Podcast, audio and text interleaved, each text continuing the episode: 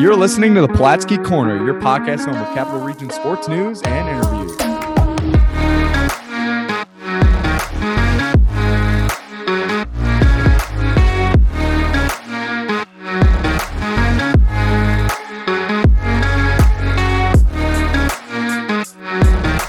Welcome into episode one of the Palatsky Corner. Joey Palatsky alongside my brother Jason here. Our first interview today is going to be the Adam Zebrowski interview, the first official guest of the Palatsky Corner. But Jason, welcome on to today's episode. Awesome. Great to be here, Joe. Very excited that this is our first kind of official episode, uh, beginning our interview series. The whole reason, at least in my eyes, why we've begun this series, and uh, this Adam Zebrowski interview we'll get to a little bit later, but an absolute incredible start, at least in my opinion, again, to our interview series. And I'm very excited to uh, hear what he has to say about his journey to his uh, spot where he is today. Yeah, I'm right there with you. Great interview with Adam, um, about an hour long. So we got a couple segments to get into before we get into that. So Jay, let's start it off here, um, around the five. Yeah, so we'll start off the around the five segment with a little touch on the U Albany football team. Uh, had a sixteen fourteen loss to the University of Rhode Island this past Saturday, their sixth largest crowd in K C Stadium history. They had eight thousand one hundred forty-four, over five thousand plus students. Uh, tough back and forth game. I was in attendance for the Great Danes, obviously, uh, as we've been for our last few years. Um, and a couple miscues with uh, some drop snaps, some bad penalties, and ultimately it cost them in their close loss to Rhode Island. Um, but Jeff Undercull for twenty of thirty-six for two hundred seventeen yards. Um, and Karl Morpher, the two stars, twenty-six for seventy-eight with a touchdown. So uh, not, not some great stats from the offense. They're a little sluggish to begin the season. Um, and the offensive line is very green. They're very young. Coach Greg Gattuso has made that, you know, kind of aware of that as the season goes on. Hopefully that offensive line will gain some experience. They'll become a little bit better. And hopefully Jeff Undercull will have some more time to throw. Karl Morpher will have some more yards to gain. Because uh, for those that know Karl Morpher and have seen him play, he's a very elusive back. He's very shifty, and uh, he hasn't had a lot of time to find those holes so far in the first two games. So not a great start for the Great Danes, at least offensively, for, through their first two games. Um, but they're off to Syracuse this weekend for a big start against a tough A C C opponent. Yeah, Coach Gattuso and this U Albany staff did not make it easy on this U Albany team in these first three games, matching up North Dakota State and Syracuse in the first three weeks. So this team's really put to the put to the test and going through the ringer in these first three weeks, and then hopefully from there on out, it's some easier opponents and the team just battles through the fire and gets better with it. Um, so, yeah, like you said, big game coming up with Syracuse coming off a seventeen to seven loss at home to Rutgers and a twenty-nine to nine win at Ohio in week one. So big game for the Danes in the Carrier Dome this upcoming Saturday. Jay, I know you're going. Um, do you have any thoughts on what the Danes need to do going into that game or what to expect from them? Yeah, well, I think you're. It's going to be interesting to see how Syracuse responds. Obviously, they lost to a Rutgers team that hasn't had a lot of hype around their football program in a long time, and so they're coming off a seventeen to seven loss that was at home. We'll see if we get a motivated Syracuse Orange or if we get a team that's maybe still a little bit sluggish coming off that home loss. Um, but like you mentioned, Joe, definitely a tough start to the Great Dane schedule. Their first three games at North Dakota State, at home against Rhode Island, a C A A opponent, and then at Syracuse. Um, and even talking to some people that I know, even saying that this Rhode Island game was almost like a must win. You have to, you know, at least try to salvage one out of the first three weeks because you're most likely not going to beat North Dakota State, which they didn't. And then you're most likely not going to beat Syracuse, which will obviously be coming up this Saturday. But tough start to go oh and three and have hopes to make the playoffs. You almost have to put yourself in a situation to run the table and win out. But this Great Danes team has the talent. Um, they're definitely uh, in a good position, I think, to possibly, you know, gain some experience through these first three games. Use it as kind of like a preseason to the rest of their season and hopefully build on some momentum, you know, try to find some good pieces through those first three matchups and hopefully put the puzzle together for the rest of the schedule. Yeah, I know I saw on Twitter from uh, from Coach Gattuso about thanking the fans and the crowd for coming out because, you know, it was such a big crowd, over eight thousand people, over five thousand, those being students. So great crowd. Usually when you have that big of a crowd come out, especially against a team like Rhode Island that you would definitely want to beat and you expect to beat, um, you know, with that big of a crowd and underperforming like that, he's just begging the fans to bear with him. And this, this is a team that very easily might end up oh and three this time next week. So I guess we'll see how the Danes fare this week, but another local football team here on the division three level, R P I football, fourteen to ten win versus Stevenson. George Marinopoulos, Q B one there, Gilderland grad, um, game-winning pass with thirty-four seconds left. So the Engineers now move to two and oh with two nail-biting wins. The other was twenty-one to twenty versus Montclair State. So these R P I Engineers have been playing in a couple of really close games, first against Montclair State, now against um, Stevenson. But George Marinopoulos trying to lead the boys and the Engineers through, and R P I football playing some tough games right now in, in Rensselaer. Yeah, I think uh, as the listeners of our podcast will get to know over these next few weeks, hopefully with the fall season and football kind of in its prime, uh, we're big Gilderland guys, and we'll definitely do our best to touch on George over at R P I. Maybe we'll go look at Stephen Fedorchak over at Western New England. We'll touch on a lo- uh, on a few local products, especially that come out of our school, and that's Gilderland. But like you said, Q B one, George Marinopoulos, he's our guy, was uh, my graduating class Q B, and uh, you know, definitely a guy that showed in high school that he could, you know, really have the arm talent to play at the next level. He's put together a really successful career at R P I. He's gone back this year as a fifth year being a grad student. Uh, obviously got that extra year with last season being canceled because of the pandemic. So uh, two nail-biting wins. Um, I'm sure he's he's definitely played a big part in that, not only being the quarterback, but also being the captain. Um, and it's awesome to see R P I off to a good start because, uh, you know, R P I and Union, both teams on the D three level here have can kind of get the wheels turning a little bit and uh, have some good football in the fall. Yeah, now this upcoming Saturday as well, the Engineers are going to hit the road and take on Worcester Polytechnic Institute, two thirty kickoff this Saturday, September eighteenth in the Transit Trophy game. W P I comes in at one and one with wins over Worcester State and a loss against Endicott. So the Engineers going to hit the road. And on the Division three level as well, Jason, touch on the, the other team here. Yeah, so Union on the other side of uh, the Albany area heading out towards the Schenectady area. Union's two and oh, but as opposed to the two nail-biting wins that their R P I rivals have, there are two blowouts, uh, forty-eight fourteen, huge week one win over Morrisville State, and this past Saturday, another dominating performance, sixty-two thirteen at Worcester State. So uh, absolutely demolished Worcester this past weekend, had five hundred fourteen total yards. Worcester State only had one hundred thirty-six, and Union had four hundred eighty-four total yards in week one. Um, they're definitely a team that has got the firepower going early. They're a very veteran experienced team, um, and they're another uh, team that's led by a veteran quarterback in, in Bellamy over there. So uh, Union's awesome to see uh, how they're performing so far, and uh, hopefully they can get the wheels turning again on another big season. And, uh, you know, they're definitely in a, a powerhouse, it seems, over there in the Schenectady area, like we mentioned, and uh, they play some fun football, I'll tell you that.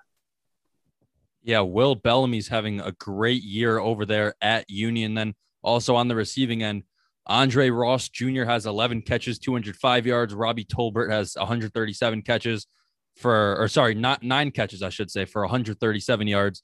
And they have four, or they have multiple guys over here averaging well over ten or eleven yards per reception. So the Union football team playing real strong and blowing out opponents. And their next opponent coming up this week is going to be Springfield this Saturday, September eighteenth, four thirty. It's going to be at the Frank Bailey Field over on the Union campus. So that's going to be a little game here in the hometown. Next up here, Jay, I'm hearing rumblings. Andrew Platek to Siena. Mark Singelais also tweeted out that Platek is enrolled. Did not get a comment from him, but there's talks. I, I had it originally. I'm, I've heard around campus at Siena that Andrew Platek Maybe bring, maybe coming home and going to Loudonville and playing for the Siena Saints men's basketball team this upcoming winter. And what a story that would be with Andrew Platek returning home. Has done a uh, solid job at North, at North Carolina. He wasn't a spectacular player or star by any means, but he was a guy that was more of a grinder, gritty, you know, went out there, played hustle minutes, you know, wanted to, you know, to dive on the loose balls and make the hustle plays and, you know, give him some good energy. Um, but it's going to be interesting to see what his role is for Siena.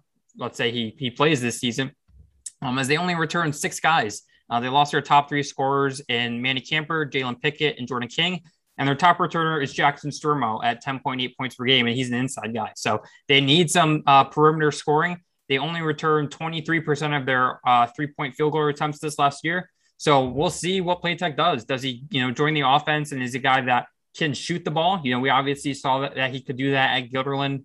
He's done that at Northfield Mount Herman. You know, it's kind of what got him to the next level. And uh, I saw him play a little bit of summer ball this year in a, a summer league. He's a guy that can still shoot it. He still has the touch. I don't think it's a thing you lose, especially for a guy like Andrew Platek, who, you know, puts a lot of work in and, and you know, takes a lot of pride in that offensive side of his game. So uh, two players make up seventy of their seventy-three uh, field goal attempts that they returned from last season, and Nick Hopkins who went eighteen to forty-eight, and Aiden Carpenter, who went six to twenty-two. So uh, Stormo had two. I think Robert Mahala had the other one. So they need perimeter scoring. They need a lot of help, especially losing guys like King and Camper uh, and Pickett as well. So will be interesting to see the role he has uh, if he's in the green and gold this season.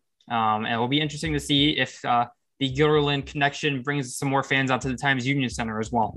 Yeah, it's it's very interesting, like you said, how he was at U N C and turned into more of a grit and grime guy. And I think he he might have cracked into the starting rotation, definitely got a lot of minutes as a sixth man. But I remember talking about how he was getting plenty of minutes at U N C, and the rebuttal being that um that it was one of U N C's worst teams ever under Roy Williams, and Platek wasn't there for for the golden years of Roy Williams, let's say. So, but it looks like Platek, I mean, Siena needs guards. Like we said, Camper, Pickett, King are all gone. When your top returner coming in is a big man, or your top returner in scoring, I should say, is a big man, and Jackson Stormo at almost eleven points a game, you're going to need a lot of perimeter scoring, and Platek definitely still has that shooting touch in him. And I mean, if you combine the story of a kid that went out to U N C, coming back home, and a kid that can shoot the lights out like he can, especially it's, if Platek comes to Siena, it's going to be a big draw for the Saints this upcoming winter. Story to keep your eye on. It's not officially set that uh, the Platek's going to be on this men's basketball squad, but I had it originally. I was hearing some buzz around it. Mark Singelais said he's enrolled. So I, I'd expect in this next week or two that um, the Andrew Platek may be coming home. Yeah, and Siena does have a scholarship to offer for this upcoming season. So that's something to keep an eye on too. You're not necessarily going to give it away if you're Coach Carm, because, you know, you might want to keep it for a guy who might be coming into next year's class or a couple years down the road. But if Platek is going to join their program this year, he's only going to have one year left eligibility-wise. He's still got to apply for a waiver and get approved by the N C double A. So it would make sense to use it on a guy like him who's only going to be there for one year anyway, barring some sort of, you know, injury or uh, extra circumstance. But uh, we'll see if it happens. It'd be interesting to see if he joins the offense and the role he'll play. Um, and it will be interesting to see the connection and uh, how his role fits in Coach Carm's offense. Yeah, I know so, so many Siena fans that love the local talent. I mean, just a couple of years ago, Elijah Burns was there, a local kid, and now Platek may be coming in, and, you know, it'd, it'd be great for the Siena fans to be able to root for some local talent. It, it looks like Andrew Platek's probably coming home. It's not, not official yet, but we'll keep you updated with that on here. And uh, Jay, U Albany basketball schedule release. Yeah, so U Albany basketball just released their schedule at the beginning of the month. Um, definitely an exciting time for the Great Danes over at the University of Albany, another program that we spent a lot of time around, um, and some big games on their schedule. Uh, they open the season at home against Towson University. May not be that big of a draw, but when you know Antonio Rizzuto is not going to be suiting up for the Tigers, that should uh, bring up some more fans, and that's going to be an interesting dynamic for me since I'm going to be wearing my Great Danes number zero jersey, which uh, he wore proudly at the University of Albany. So a little kind of interesting dynamic there. Um, and they also play at Kentucky, at Yale, Kansas State, and Boston College. So Dwayne Killings is coming in. I'm not sure how many games he inherited from Coach Brown in previous contracts, but he is going to be putting his team through the ringer. Uh, they only have four non-conference home games. They go through a stretch from like mid-November towards the end of December where they play one home game in a month and a half. So it is going to be tough. We'll see early on what this Great Danes team can bring. And there's definitely a lot of questions. Another team that doesn't have a lot of returning talent from last year. And uh, especially heading into conference play as well, they open up at Vermont. So that's always a challenge for the Great Danes. It's going to be a very tough matchup. And uh, we'll see what happens with Dwayne, Dwayne Killings' team in year one. Yeah, there's plenty of turnover with this U Albany men's basketball team, not just on the roster and the guys in the court, but also with the coach, Dwayne Killings. And we'll see how lo- or how his team comes out in the uh, the opener against Towson. Like you said, it's, it's going to be interesting because most, I'm sure most U Albany students that are new or that didn't get to go to games last year, of course, don't really know who Rizzuto is unless they're friends with him or have been there for a couple of years. But a lot of people that are going to be in the building for that game, except uh, the diehards like you and the boosters and whoever else it may be, probably don't really know that Rizzuto is a local or has been with this team before. Yeah. One thing I want to touch on there with the students, you, so we, we talked about earlier, had U Albany football had five thousand plus students out at their se- season home opener this past week against Rhode Island. That five thousand number would overfill the S E F C U Arena. So you have to think about that, that this program, especially in recent years, has trended downwards in student attendance so much that they closed one section of the student section, like the other half, the, the south end zone, um, and they put the baseline club there. So uh, I know that, you know, Coach Killings has done a, a really, you know, he's really keen on, on uh, connecting with the campus community, trying to get students to come out for their games starting in November, uh, the alumni, staff, you know, the local areas as well. So uh, it'd be huge if U Albany could even take a fifth of that five thousand plus number and put that in S E F C U Arena, because you talk about home court advantages, and when U Albany, when S E F C U Arena is packed and when it has a lot of students, it is up there really probably with Vermont as the top two home uh, court advantages in the whole America East. Okay, so why do you think that is? U Albany, fo- U Albany football drawing five thousand in the home opener. How do you think that even happened? How do you think Co- Coach Gattuso and the staff got five thousand kids into that game? Yeah, I think a lot of it has to do with, um, first of all, the weather. It was a beautiful night Saturday night. So I think it's, you know, obviously it's it's a huge help that football, at least in the beginning of the season, will have, you know, Friday or Saturday night games, Saturday games where the weather is really nice and kids can go outside and they can hang out and get some fresh air or whatever. And it's no charge and you can watch some football. There's a fireworks at halftime. So there's the dynamics like that. Um, and obviously in the wintertime, it's going to be snowing. It's going to be thirty. You're bundled up in your dorm room. You don't want to go outside. You're not going to make the trek to S E F C U Arena, especially if you're not really all that interested in basketball. So I think the weather is probably a big part of it. I think COVID also probably plays a big part as well. Obviously, there were no fans allowed on U Albany's campus last year for any sporting events. Um, I know I was, you know, one of a few people that would go out and watch the football games outside Bob and Bob Ford Field and Tom and Mary Casey Stadium, but, you know, there was no one allowed in. So I think a lot of hype came back from this season. You know, fans want to go out, they want to cheer on their team, support their school. Um, and we'll see if that translates to the winter, if that can uh, momentum can roll on and uh, fans want to come out and see their great things on the hardwood. So what I'm getting out of all of that is Dwayne Killings needs to have a, a fireworks show at halftime for the home opener. I don't know how Mark Benson will pull that off in S E F C U Arena. I'd be awfully impressed. Um, I don't know Listen, if you can do it. And the do it on Bob, do it on the stadium field, and then, you know, just have everyone walk over, or just play a video of fireworks in the jumbotron. You could. I don't know how exciting fans will be because of that, but I mean, hey, if it gets the students out and it gets S E F C U Arena packed, I am all for it. Um, and it's going to be very interesting to see not only how this team draws, but how they perform. And the expectations are packed on Coach Killings. We'll get into this a little bit more once we get closer to basketball season, but he is. Been hired to come in and win. Um, there was expectations for this program to turn it around, have some more success than they've had the last couple of years. And uh, I think he's, you know, fully expecting to take on the challenge. And uh, I think he's, you know, just as excited to get rolling come November ninth as he was when he took the job a few months ago. Yeah, we're about a month and a half away from opening night at the S E F C U Arena. We'll have plenty of U Albany men's basketball coverage as that season gets closer. Definitely a team we'll be keeping our eye on. But Jay, let's roll in here into stat of the week. Yeah. So another cool segment I think Joe and I are going to do here uh, kind of before our interviews is stat of the week. And uh, just kind of touching on a couple of things that we may have seen in the past week or so, or, you know, in the recent news about this in the sports world.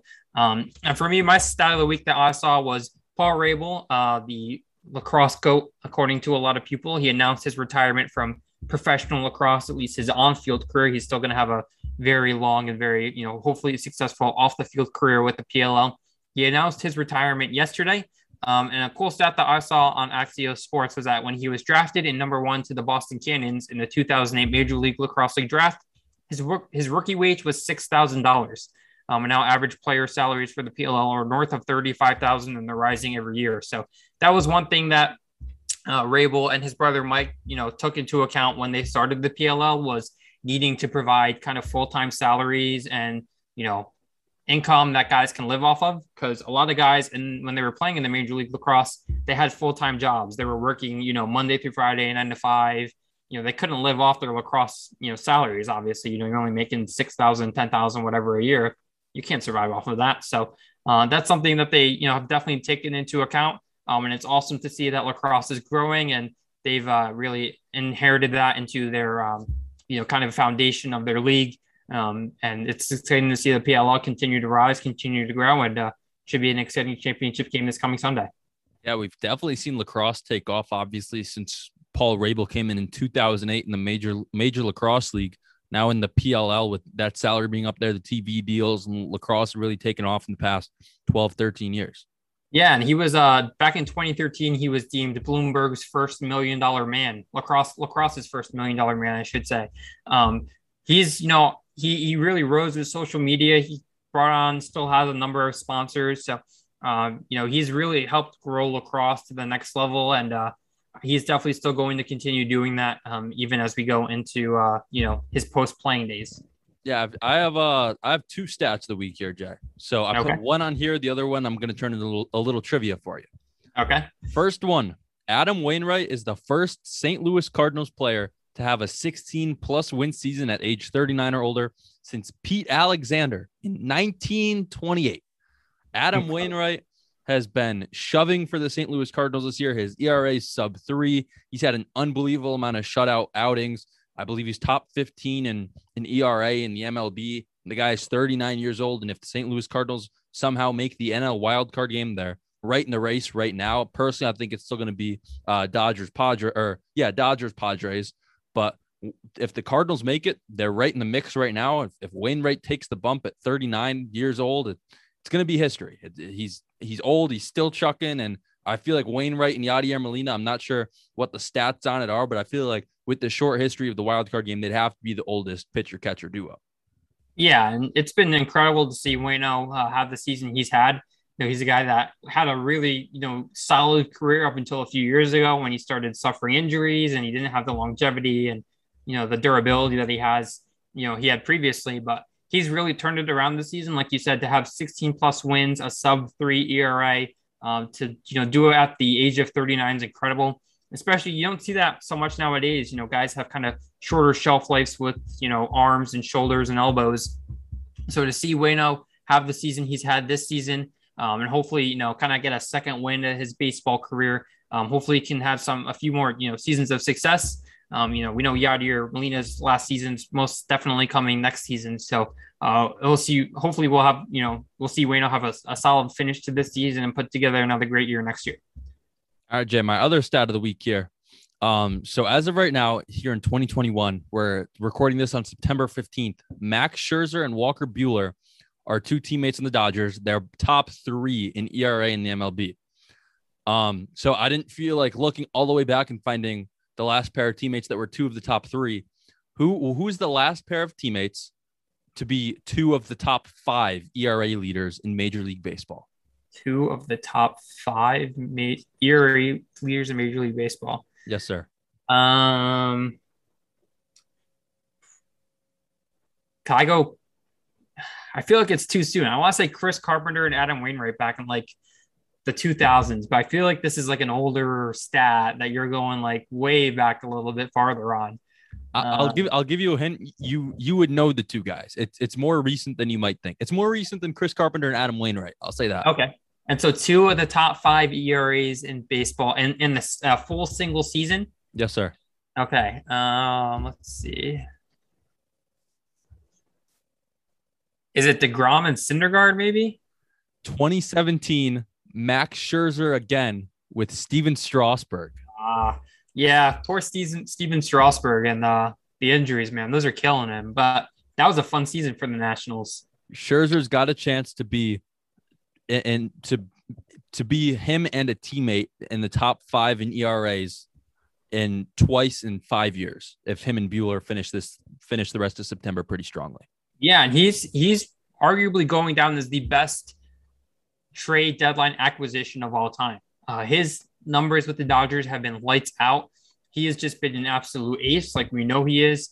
Um, and he's obviously, you know, one of, if not like the most enjoyable pitchers to watch in all of baseball. Uh, he is so fun to watch every time he takes the mound, whether it's his stuff or just uh, his energy that he brings. Um, he's just incredible to watch. And uh, Walker Buehler as well, one of the rising stars, not only from the pitching side, but in all of baseball.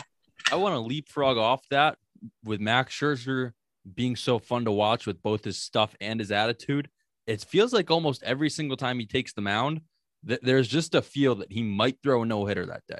It, it yeah. feels like he's he's one of very few and honestly probably the only guy in all of Major League Baseball that every single time you check the probable pitchers in the morning for who's throwing today, you see Scherzer on there, and his two point two E R A, I think it is right now. And it's just like, is he throwing a no-hitter tonight? He might. We'll see, but he might. Yeah, um, he almost he almost threw one the other night too. So that definitely speaks to, you know, the dominance he's had and what you're saying with uh, his ability to go out there every night and just absolute shove. So, uh, you know, obviously I think he's going to, you know, help the Dodgers hopefully propel them into the playoffs. And uh, it'll be interesting to see uh, who Dave Roberts turns to and, and what would be the wild card game and who gets the ball. Yeah, I'll say that the Dodgers are a dangerous team in the wild card, whether you have to face Scherzer or Buehler. I'd assume you go Scherzer. But if, if the Dodgers end up in that wild card game, they're in the mix right now with the Giants, the Padres, the Cardinals, and it, it may be three N L West teams to make that playoff, and we'll see how that goes. But let's get in the next segment here, Jay, the backstory. We're going to start to get into our Adam Zebrowski interview, the feature interview on today's episode. Um, so I'll get into a little bit here personally how uh, how I met Adam was through the Albany Dutchman this past summer. Um, I remember doing a um, – I did all the, the player introduction interviews about April, March or April last year. Um, and I, I specifically remember, don't get me wrong, the Albany Dutchman, every guy on, on the team this summer, both before the interviews, during the interviews, after the interviews, during the season, all phenomenal guys. They were all nothing but amazing to me. Um, before the interviews, I'd always ask each guy um, if they had any questions for me. And, you know, you'd get the the, the typical, when's this going up? Um, is this just video or is it, or is this video along with audio? Um, what kind of questions is it going to be? Kind of, kind of stuff like that. Some guys would talk more before the interviews than others, just how their, their personal nature is. Um, I'll tell this story a million times, but Adam was the only guy, I believe I interviewed about forty, forty-five guys. He was the only guy that said, tell me a little bit about yourself. What, you know, what's your name? Where do you go to school? Where are you from? Stuff like that. And it made the interview a good amount easier knowing that he was, I don't want to say he was as interested in me because I was super interested in him with, with the D with the, the year he was having at Fisher last year, but we, we formed a pretty solid relationship over the, uh, the few weeks he was with the Dutchman and heading into it and after. And I noticed a pattern with the Dutchman that all the guys were great, but the guys who were over the top to be nice and outgoing to both me and my broadcast partner, Brian Rudman, and the rest of the intern staff were also the best guys on the team. And, and I feel like that's not really a coincidence. Yeah, and, and kind of, you know, piggybacking off of that, I think a lot of times when you look back through Dutchman history and you kind of look at the record books, it's not a coincidence either that some of the nicest guys were some of the best players too. Um, you think about guys like, you know, in my opinion, Nick Chaffee, who had one of the best starting pitching seasons of all time. He's, you know, still a guy that I talk to to this day. It's been, you know, five summers since I, I met him. Um, you know, guys like Michael Fitzsimmons and Zach Remillard and Anthony Marks, you know, guys that had all-time Dutchman seasons.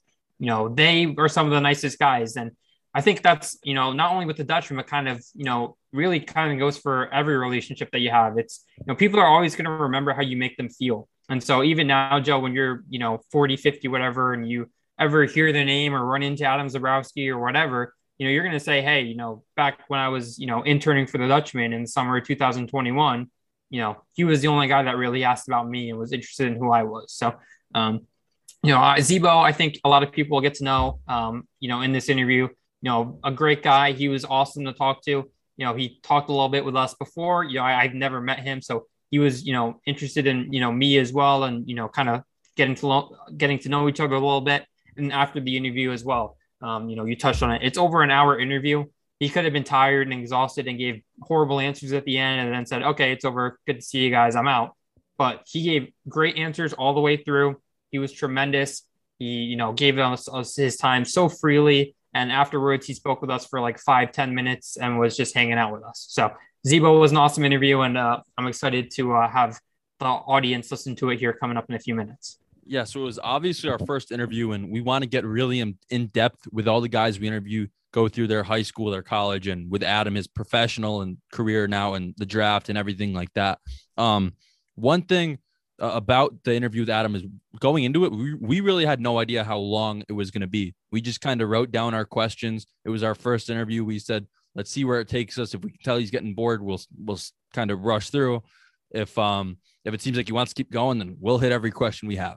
And it seemed like he he got more interested. I mean, he was interested from the start, but it seemed like he got more comfortable and more outgoing as it went on. And like you said, we we interviewed him for, I think it was about an hour, give or take a few minutes. I think it was and, sixty-six um, minutes exactly. Yeah. So a little over an hour. And then after that, he, it wasn't just, okay, like, you guys done recording. All right. See ya. I'm out. It was, he sat there. He showed us his apartment. Or he showed us his, his dorm room, his apartment. I don't really know what you'd call it at the yeah. facility, but he showed us that.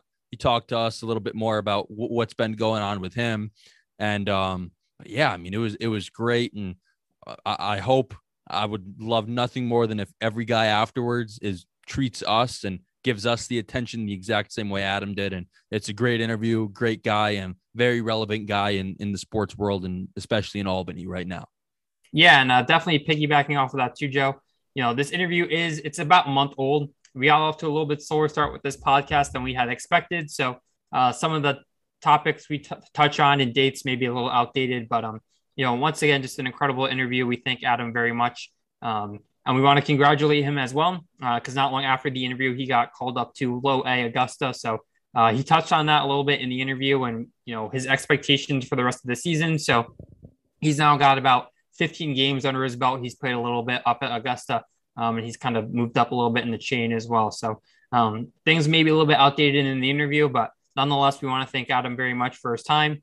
Uh, wish him the best of luck and, uh, you know, congratulate him on uh, the next steps in his baseball career. Yes, with that being said, let's send it in to the interview with Adam Zebrowski, C B A grad, Saint John Fisher product, and now professional baseball player, Adam Zebrowski. We now want to welcome on C B A grad, twenty twenty-one Division three Baseball Player of the Year, and recent Atlanta Braves draftee, Adam Zebrowski. Adam, thanks for being guest number one on the Palatsky Corner, and thanks for joining Jason and I today. Thank you guys for having me. I really appreciate it. So first off, obviously, Um, you're down in Florida now playing in the Brave system. Give us an update on where you are and what this twenty twenty-one season has been like for you so far. So I'm in Northport, Florida right now, um, Venice area, and I'm playing in the F C L, the Florida Complex League. Um, and it's been a lot of fun. Um, it just built us up, and kind of me and a couple of the other draft picks, um, they're just kind of building us and working us into the regular rotation. And now pretty much playing every other day. It's been honestly a lot of fun. Um, the whole year, from school ball to Dutchman in the summer and now into this, you know, three separate teams, but it's been a lot of fun meeting everybody and, and just kind of becoming a lot closer with people from all different backgrounds. Yeah. Is there anyone in particular you're kind of meshing with, whether, I mean, whether it's some guy from across the country or in our backyard, anyone really standing out to you so far?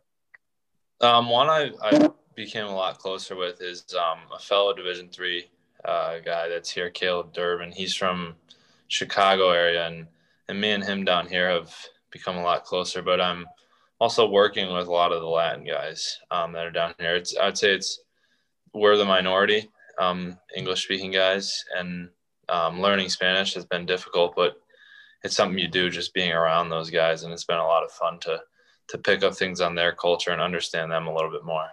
Yeah, how's that that uh the language barrier and the new cultural diffusion kind of thing going for you down there too? So you're working on your Spanish? It's been difficult um in, in the sense of me being a catcher and having to communicate with a lot of pitchers that really don't speak English or don't understand much of it. But thankfully we have a manager who's bilingual, and a couple of guys on the team are bilingual, so they'll translate for us. But anytime I'm not in the game and stuff, I do like talk to those guys and just try and learn kind of their lingo and different things that they say, just different cues to pick up on to kind of understand what they're saying. Yeah. What's that been like for you, getting to work with guys that, you know, you may have to overcome that barrier that you've maybe never faced before, and, and having to, you know, try to learn their lingo, and maybe they're trying to pick up on you, and, you know, maybe there's, you know, some sort of pretty major disconnect going on there? I've said it too from the beginning. I think there's some guys that end up going to Augusta, which is Low A, and there's not as many Latin guys there. I said, I think it's a good thing to be down here, especially being a catcher, because you're going to run into guys like that throughout your career that don't speak much English, don't understand much English. And you need to find different ways to communicate with them, whether that be like showing them different things or, you know, just putting different, it's almost like a puzzle. Like you're putting different pieces together and just trying to, to piece together sentences. And it's been honestly a, a good experience. It's, I think it's honestly helped me mature Um, a little bit to understand you're not, it, not every, not every time you talk to somebody, it's going to be, you know, not everybody speaks English, obviously. So you have to find different ways around, like you said, that barrier.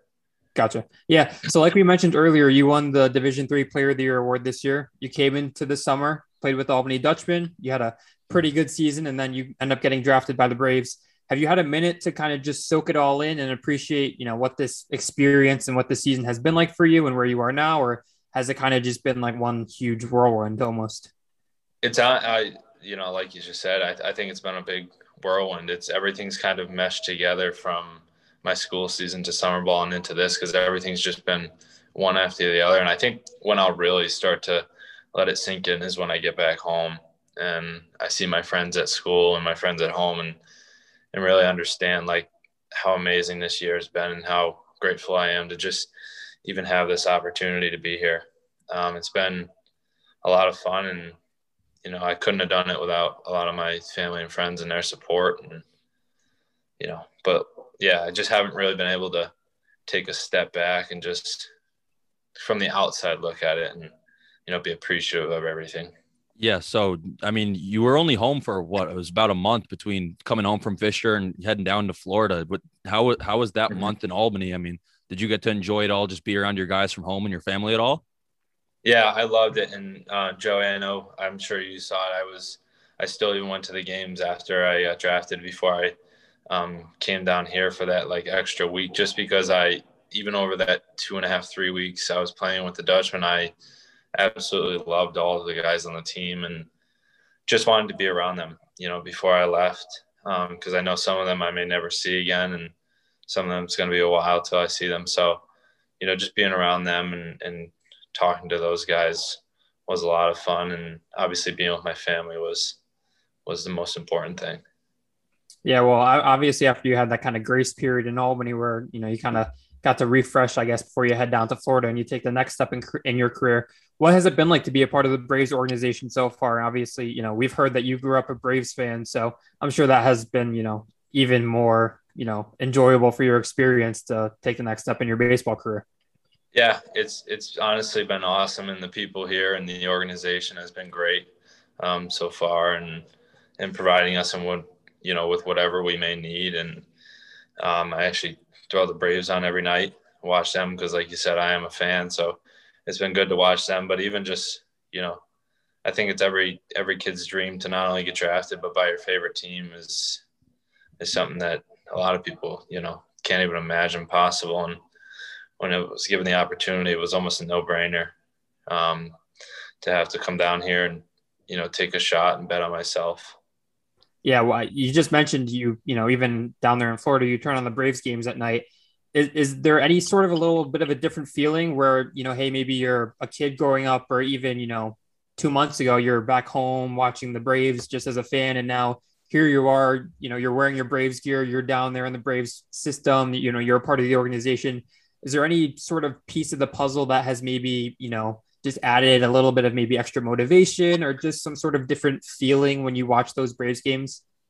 Yeah. And it's almost a sense of like a realization of like, that could be me one, you know, in a few years. Um, and obviously like, you know, going into college, I, I didn't have like coming out of like going to a Division three school, I didn't think much of that um, playing professional baseball, but as more attention was drawn to me um, from scouts, it, it turned into like more of a real possibility. But thinking of myself being on this stage one day, like watching them, you know, it, it's a crazy thought, but it's a very real possibility.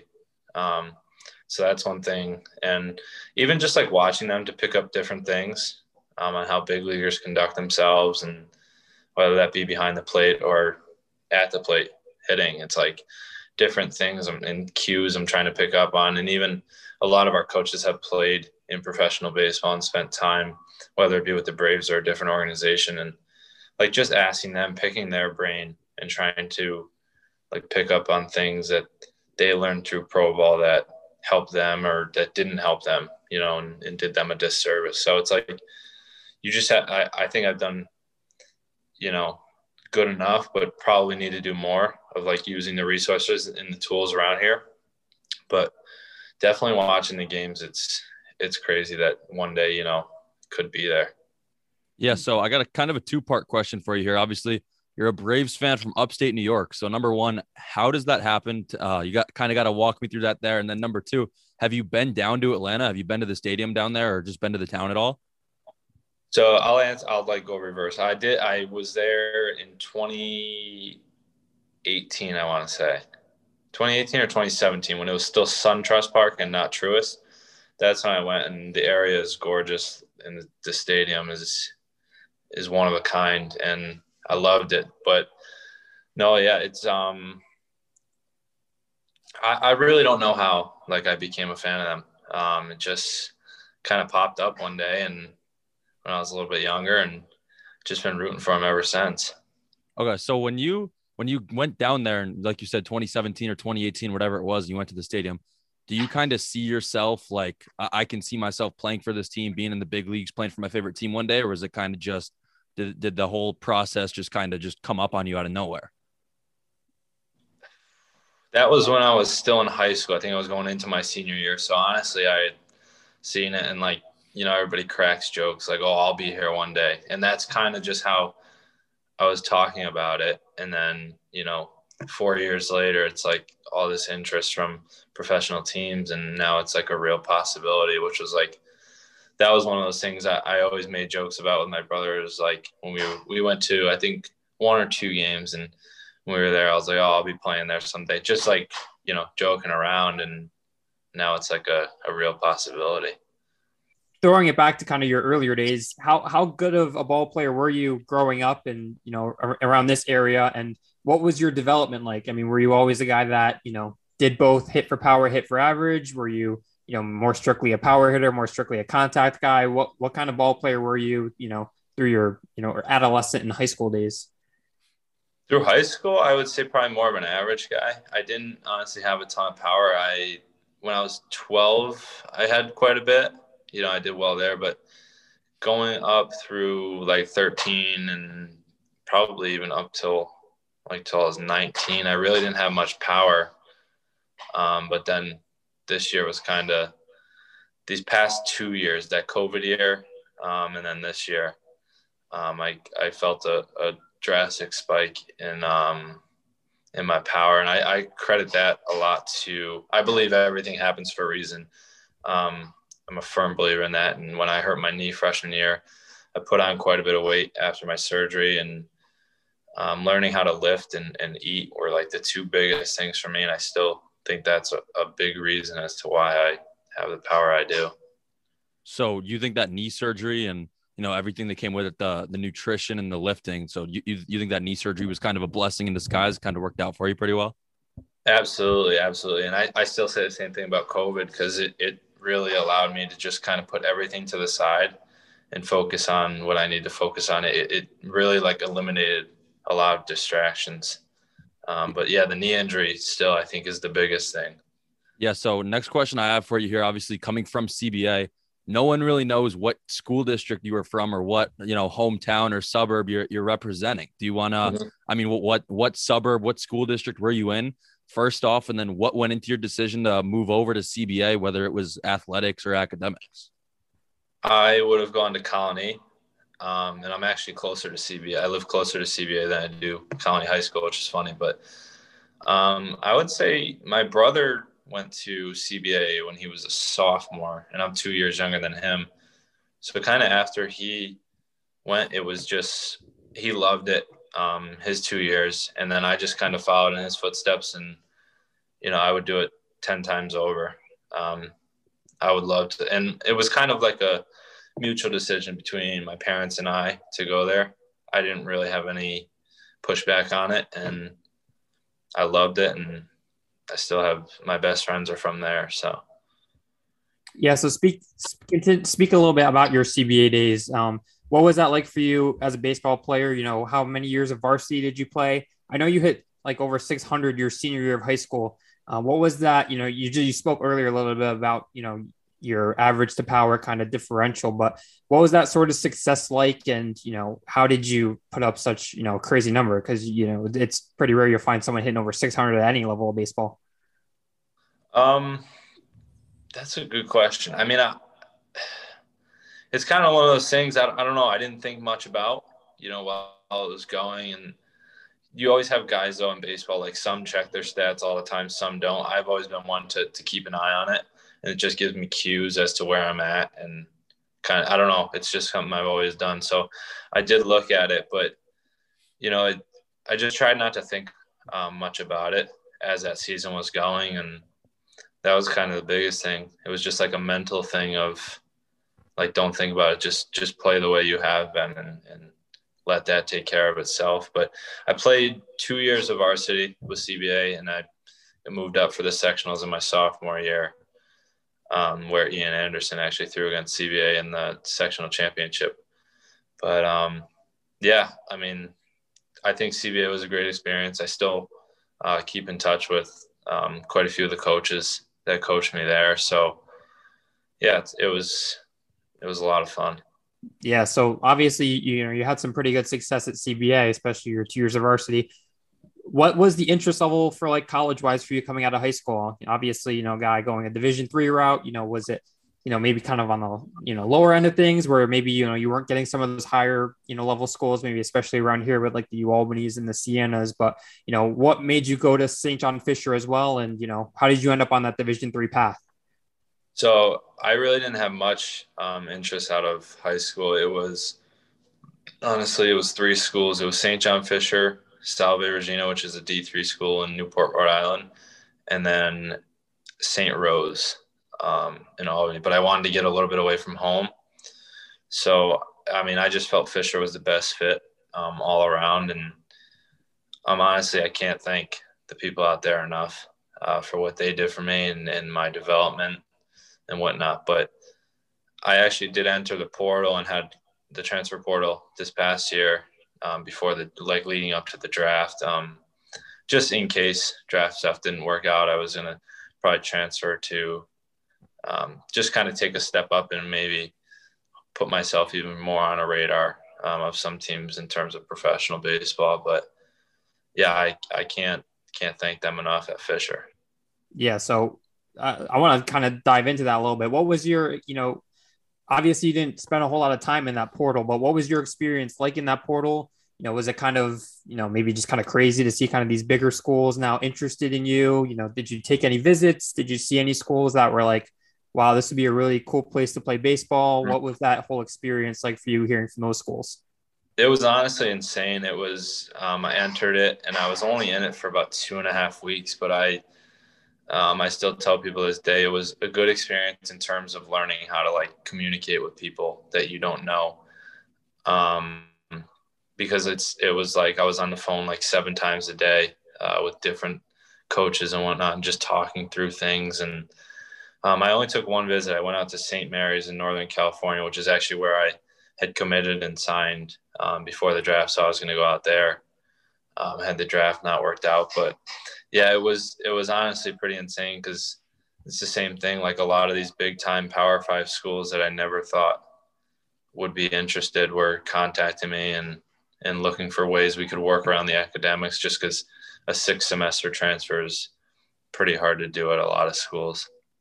Yeah. So you talk about getting in the portal and going from the division three level to the higher division one.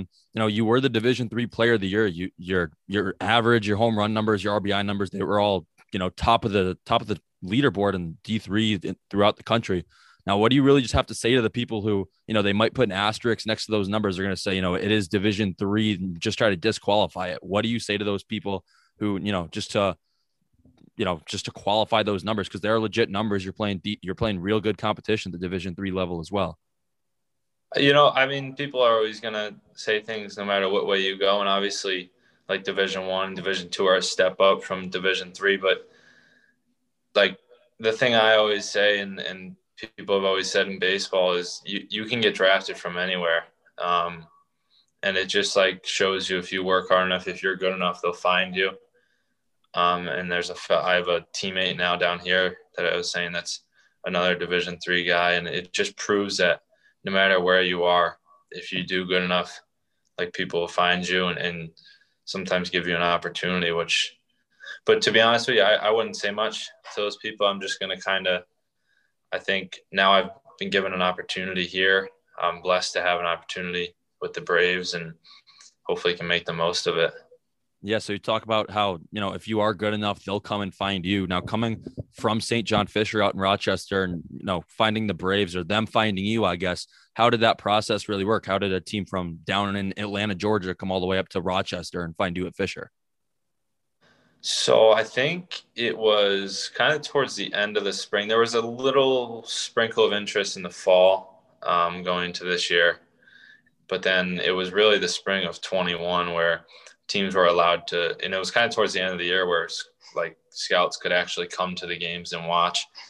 And it was our conference semifinals and finals, and then the practices in that week that um, more of the scouts were coming. And like each team has a regional scout. So it was mainly the regional scouts or regional cross checkers that were coming to just kind of watch me practice, play in the game, you know, whatever. And, you know, how I conducted myself on the field, whether I was, you know, throwing equipment or just kind of taking things, which is, that's one thing I do need to get better at. I've been better down here, but obviously I have to, but, you know, and that's another thing too. I, I'm taking this question completely off the rails, but I just wanted to go for it. Say go for it. About the, that's another thing coming from Division Three is like where I hit five hundred with twenty home runs, and it's down here. Like today I went one for four, but it's taking the positives. Like first at bat, I had seven pitches. The other two at bats were barreled, and then I had a hit. But it's it's learning that like not every game you're going to go three for four or two for four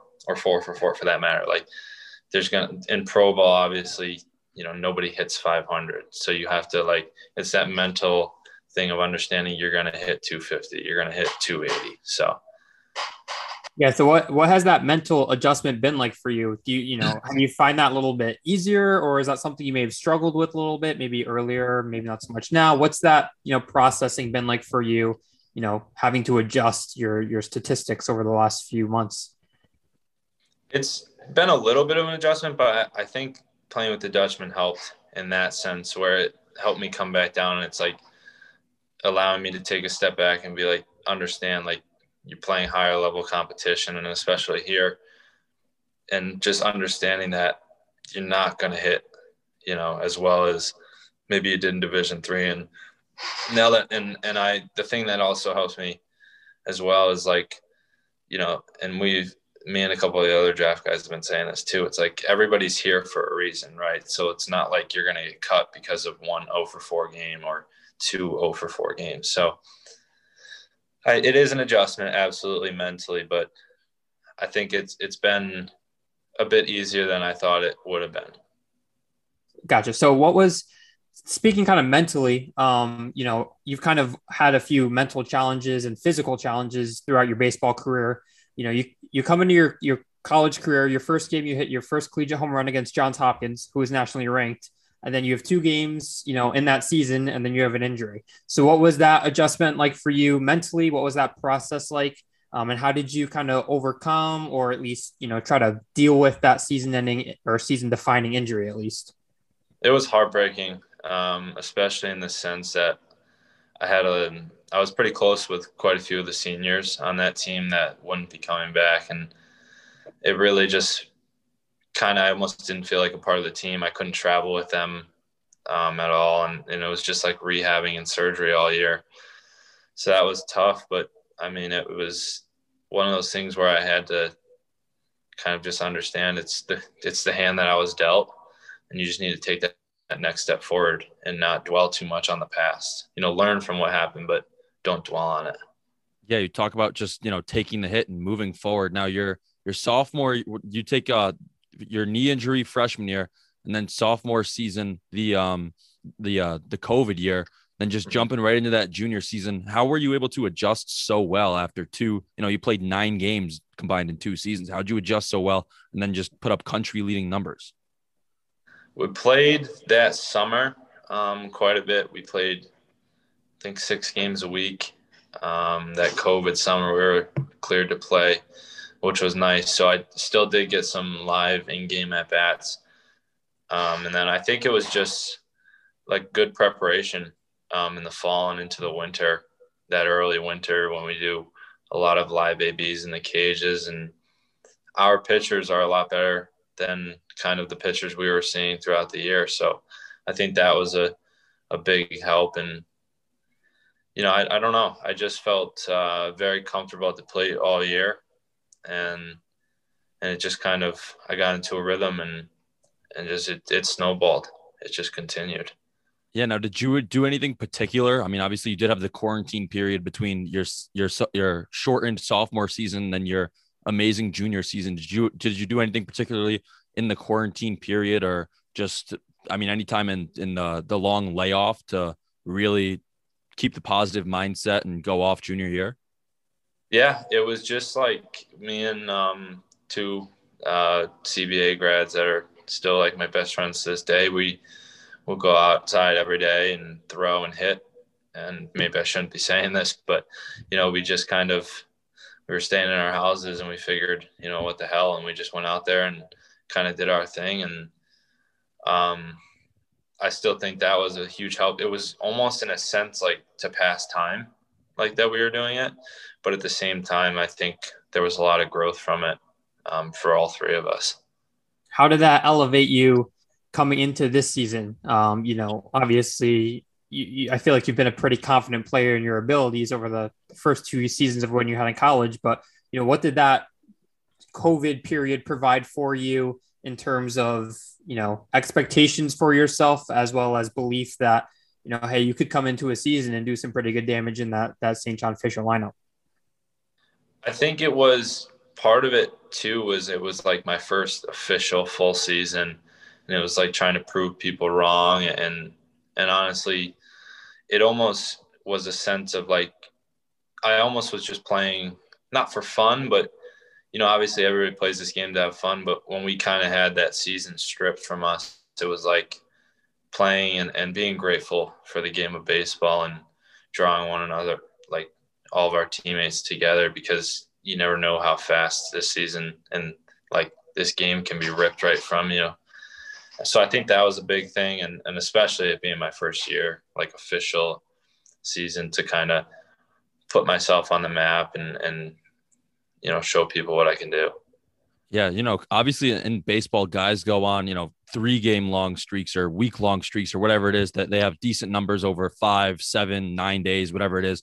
You know, you've been raking pretty much since March or April. You're you're going on, you know, you went through last school ball season, then this summer with the Dutchman, and now going into the Florida League. Just talk about what it's like. I mean, you've been seeing the ball pretty well at the plate, I'm assuming. Just talk about how how big the ball really looks. You've kind of just been seeing beach balls up there and just carrying the confidence into whoever's throwing against you. You know, you've you've been dominating so many guys for so many long for so long. It doesn't really matter who's on the mound in front of you.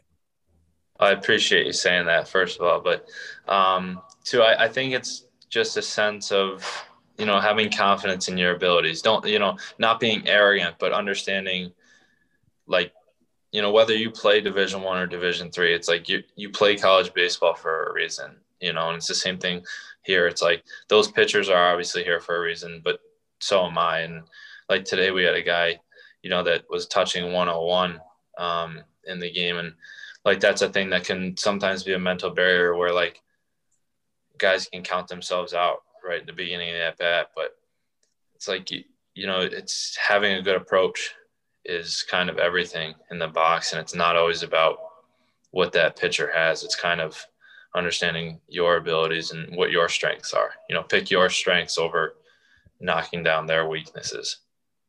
Have, have you ever seen one oh one before? I mean, what is that like? Try to take us through that. I mean, no, I can't even come close to imagining, but yeah, the hardest I saw was ninety-nine, and that was this summer.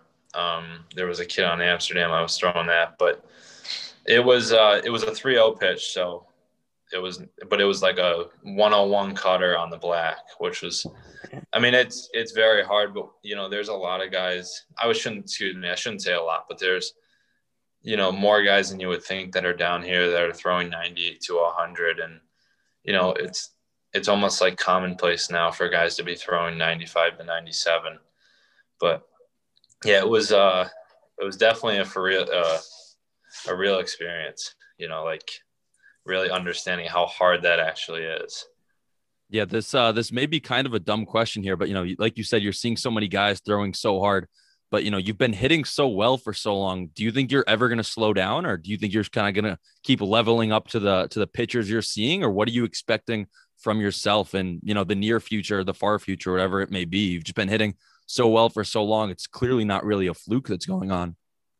I would like to say no, um, but obviously everybody, you know, every hitter has their uh, their struggles. So I, I would have to imagine it is going to come, but, you know, I hope not um, in this last month of the season that we have down here. Hopefully I can keep it up and into spring training, you know, um, next February.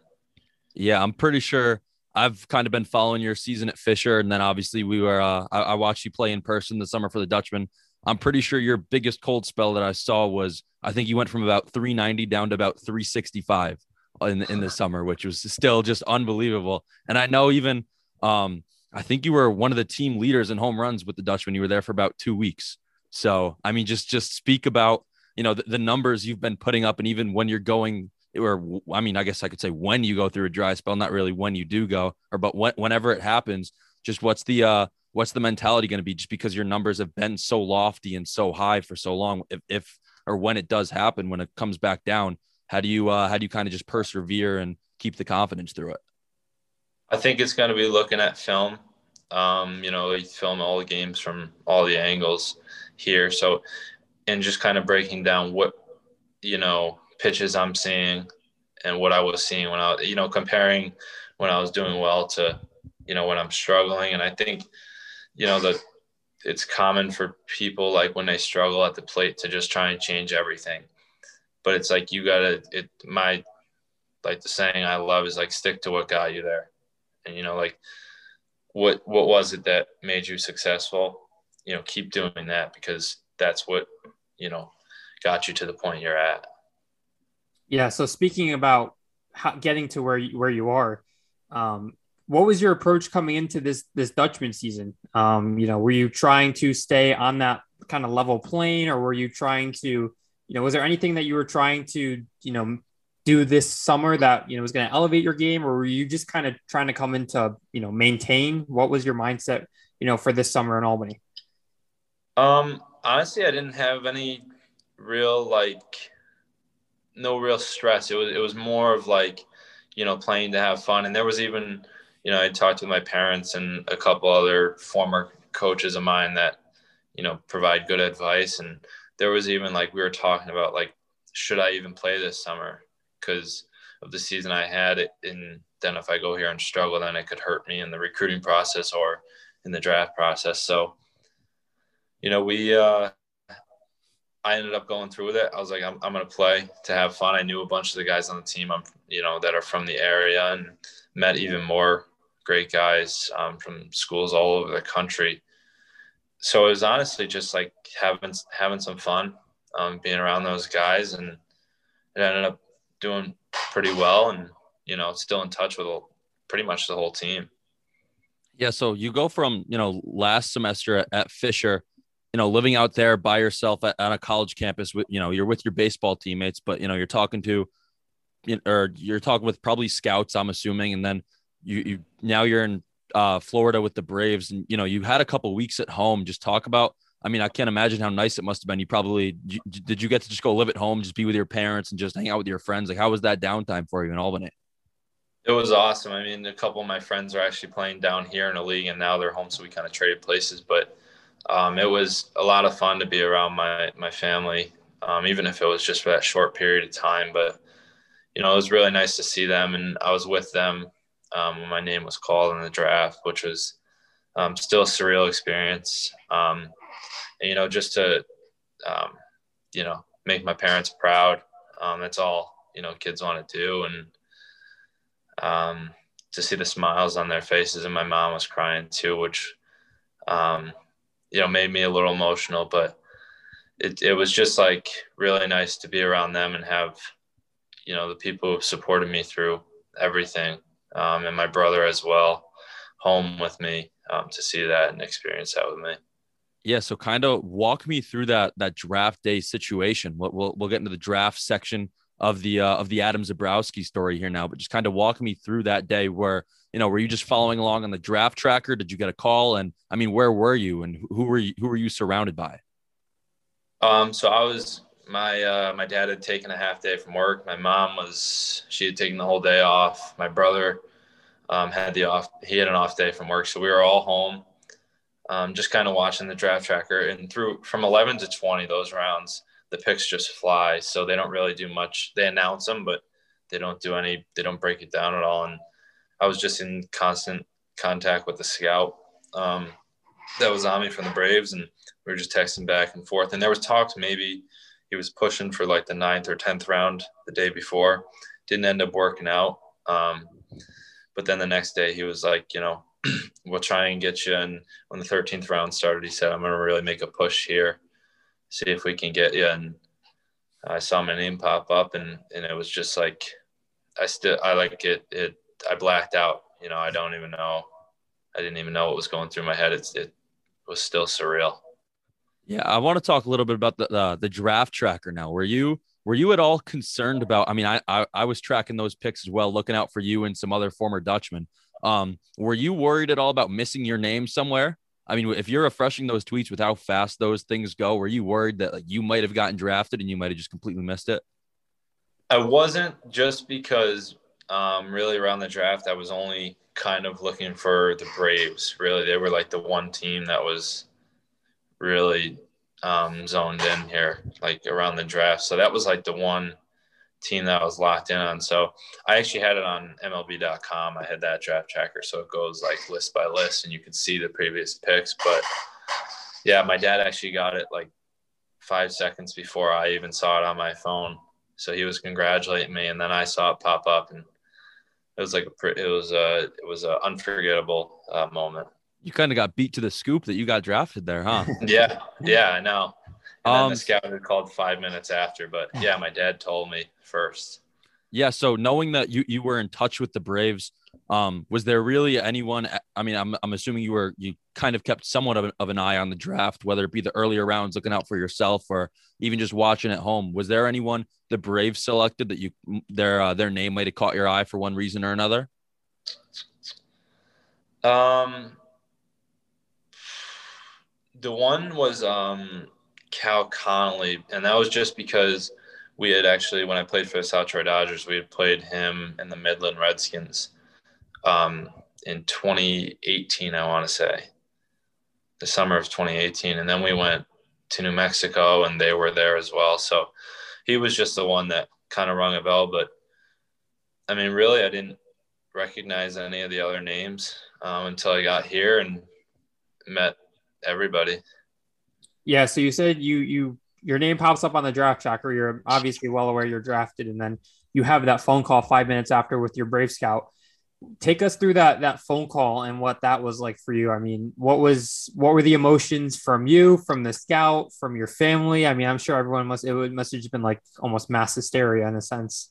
Yeah, he was just like, you know, congratulating me, and um, I'm becoming a Brave, and you know, he was just kind of talking further details of like how front office people would call and kind of get things situated on when to come down. But, you know, he was like, just enjoy this moment with your family. And he said, obviously, player development asks that you stop playing any games that you would play in your league. And yeah, he kind of just, it was a very short call, but it was just kind of him congratulating and saying what the next steps would be and, you know, to enjoy it with the family. Yeah. So, so take us through those next steps. What was that like in the coming days? How much were, you know, you in contact with them? You know, did you, you know, get down there right away and sign and, you know, you're on your way? You know, what was that, that kind of downtime in a sense, or that, you know, grace period between the draft and then, hey, I'm going to Florida, you know, time to start the next steps? I think so. The draft, I think I got drafted on a Tuesday. Yep. Yeah. It would have been Tuesday.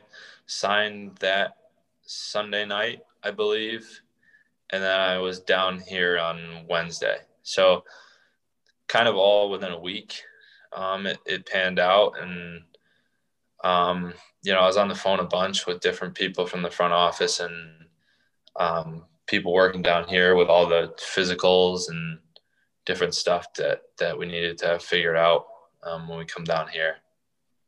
Yeah, you don't need to get into the uh, the financials of it whatsoever, but just talk about, was there any first, uh, you know, now, now you're, uh, you're on pro ball contract, pro ball money. Did you get, make any kind of first purchase or first investment? Have you done anything uh, with that first contract at all?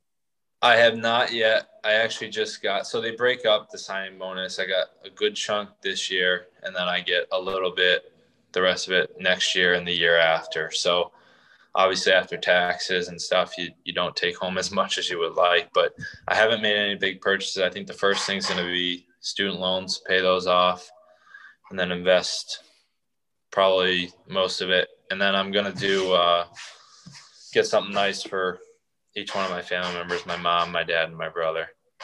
That's kind of funny that you mentioned the the student loans. That's part of the the D three athlete. You're not on the scholarship money. You still got to pay oh. those off. Fisher's going to yeah. be on you.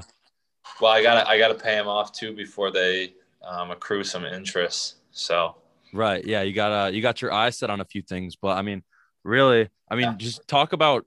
I mean, I'm guessing that that just kind of went to your bank account. The the first. Chunk of money. How, I mean, did you just stay up until, like, did you know the payment was coming through? Did you just refresh the app and you just, I just, you just shoot paid. Up? I just got it actually Friday. Um, so that was like the, it's supposed, you get it like within thirty days, that first chunk. So they did that and then paid for three weeks um, of being down here, which we don't really make that much money down here. But the good part about being down here versus an affiliate, and I know it's a little bit off topic, but like, I don't pay for any of this housing. I don't pay for any food unless I go, you know, elsewhere, but like, you don't pay for food here. Like, there's no expenses. So, you know, that's how, one plus. How has that been? I mean, I'm guessing you had some kind of expenses at Fisher. You go from, I mean, I, I don't really want to assume, but you go from probably in a broke college kid, or I mean, broke in comparison to whatever your pro ball contract's at, but you go from that to now no bills. You're kind of, they, they pay for everything there. Just talk about, you know, kind of that adjustment. Yeah, it's been, it's been really nice. Um, at school, I had a house off campus, so you're paying rent and obviously, you know, like you're buying groceries, you're paying for meals, paying for gas, like, you know, all all sorts of bills. And now it's come down here and it's, you don't have to worry about any of that. Um, it's really just like play baseball. And I know too, when you go up to the affiliates, at least with the Braves, you do have to pay for your own housing. After like your first five days, they put you in a hotel. And then you got to pay for housing and stuff and uh, find a way to the field and whatnot. But I know there's teams like the Astros out there, and I know some people may not like them, um, but they, I think, like pay for all of their players' housings at like any affiliate. And I think things like that may come in the next uh, collective bargaining agreement, which I think is December first. This one is up because um, there's a lot of minor leaguers coming out about, you know, the poor living conditions that have been going on in the minor leagues, just because the, the pay, even with an increase, it's still very, very, very low. So take us, let's, let's take us a little bit inside the facility now. So you're living on, you know, the complex, you know, you have your own dorm, I assume, or you're living by yourself or you're rooming with anyone. Um, but, you know, take us kind of inside that and like, you know, what's that like for you to be, you know, kind of living in baseball heaven in a sense. And like, mm-hmm. you know, you have your own room, you know, you said the cafeteria is right downstairs, the field's, you know, twenty steps away. Like, what's that like for you? And what's it like to be, you know, living there and doing this it's, as, you know, your, your job?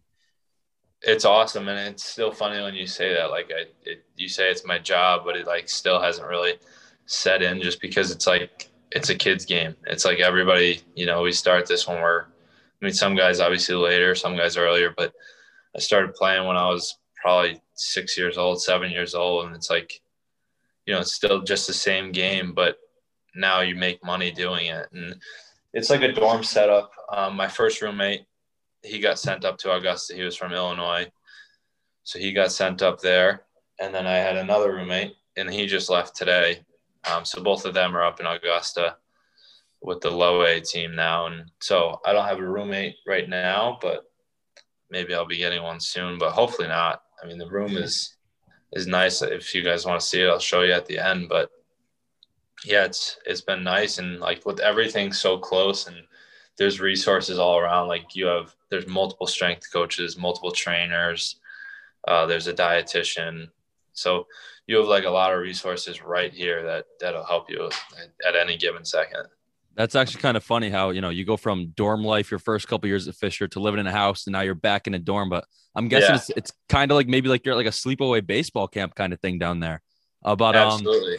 Um, yeah, I, I want to kind of backtrack a little bit. You answered a, a couple questions ago about, you know, how you were in a house at Fisher and, you know, you got to pay your own rent and groceries and everything. That kind of put a light bulb in my brain. Were you kind of noticed around town at all? I mean, you, you're a bigger guy. And I mean, I know you were tearing up the, just with, with your numbers. And I mean, obviously at a, for, for the D three baseball fans in the country, everyone knows who you are. I don't know how big of a name you were in Saint John Fisher, but were you going out and getting recognized around Rochester? Um, I mean, I would say not as much around the city, but you know, like at school, um, I knew it, but it is a smaller school. So people, you know, word gets around quick. And, um, I was friends with a lot of people at, at Fisher. So, Uh, most of the people I knew, but they would just reached out and congratulated me and stuff. But, you know, not, maybe not as much as you would think um, around the town. But, yeah, I honestly, not really. So I guess that that maybe uh, maybe better because, you know, you get to lay low yeah. a little bit. You didn't get really the celebrity treatment, which may not be such a bad thing. But um, next no, question. I'm just I, not a normal guy. Yeah. Ne- next question I got for you here. Um, you know, you, you you just mentioned that, um, you know, so many people reached out to congratulate you. How just talk about, you know, the, just the, the modern day we're kind of living in with, you know, how many people can just how easy it is for them to reach out, shoot you a text, shoot you a call, whatever. How crazy was that on your phone once you got drafted? Just did you get an influx of text messages? Did you get like thousands of unread messages? What was that like? It was it was pretty uh, unbelievable. I had people calling all over the place and it got to the point where um, it was actually the day we were supposed to, I think we were going down to Saugerties for a game, and I had uh, Jack Mahoney and Connor O'Neill. They were coming over to my house. They were going to park there, and I was going to drive us down. Um, but after I gotten drafted, Jack said he would drive. So I just kind of sat in his car on the way down, and I was, you know, spending like the entire drive just texting people back, trying to get back to people. But it took me like two or three days to end up getting back to Jeez. people. And I had to apologize to some people for being so behind, but it was just like too stressful. It was on, you know, Instagram, Snapchat messages. It was kind of everything. It was, it was going pretty crazy, but I appreciated everybody and, and all the support um, and congratulations I did get. Was there anyone in particular that sticks out to you that, you know, reached out to you in one way or another after the draft? Hmm. Not, not really. Um, I was on a different show, and and uh, you guys know probably Roger Weiland. He was asking if uh, Ian Anderson had reached out, and um, I was saying he hadn't, but actually the equipment manager here is like very friendly with all the professional guys, and he said he'll introduce me in spring training, so that would be pretty cool. But no, I mean, I think, you know, my biggest supporters, my mom, my dad, and my brother. Those are the three that I just um, can't thank enough, and you know, when they congratulated me and told me how proud they were, um, that really meant a lot to me, and it kind of makes it all worth it. You know, everybody thinks like, oh, the money and, and everything else like that. But, you know, making your family proud is, is I think um, it's, it's priceless. Absolutely. Yeah. Well, I, I no disrespect to your family, but about, you know, Ian Anderson, you know, mm-hmm. have you had any thoughts of, you know, even before you were drafted about, hey, you know, what would it be like to have that combination of you catching Ian Anderson, like the five one eight combination? Or, you know, is there anyone that you've thought of before or after the draft where it'd be like, wow, it'd be really cool to share a dugout with this guy or catch this guy or work out with this person, whoever it may be? Yeah, I, um, being a Braves fan, I think one guy it'd be cool to just be around um, would be Freddie Freeman.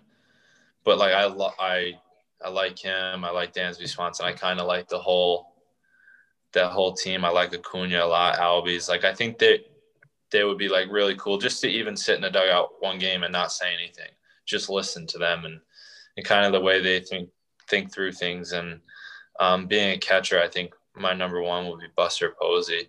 Uh, I've always loved the way he played. And, and I think like picking at his brain a little bit would be nice, but I've never really thought about, you know, catching Ian Anderson, but I think that would be, you know, pretty cool. And, and, uh, pretty awesome experience to kind of put the Capital Region even more on the map than it already is, like him and Kevin Herter have done, um, both in Atlanta.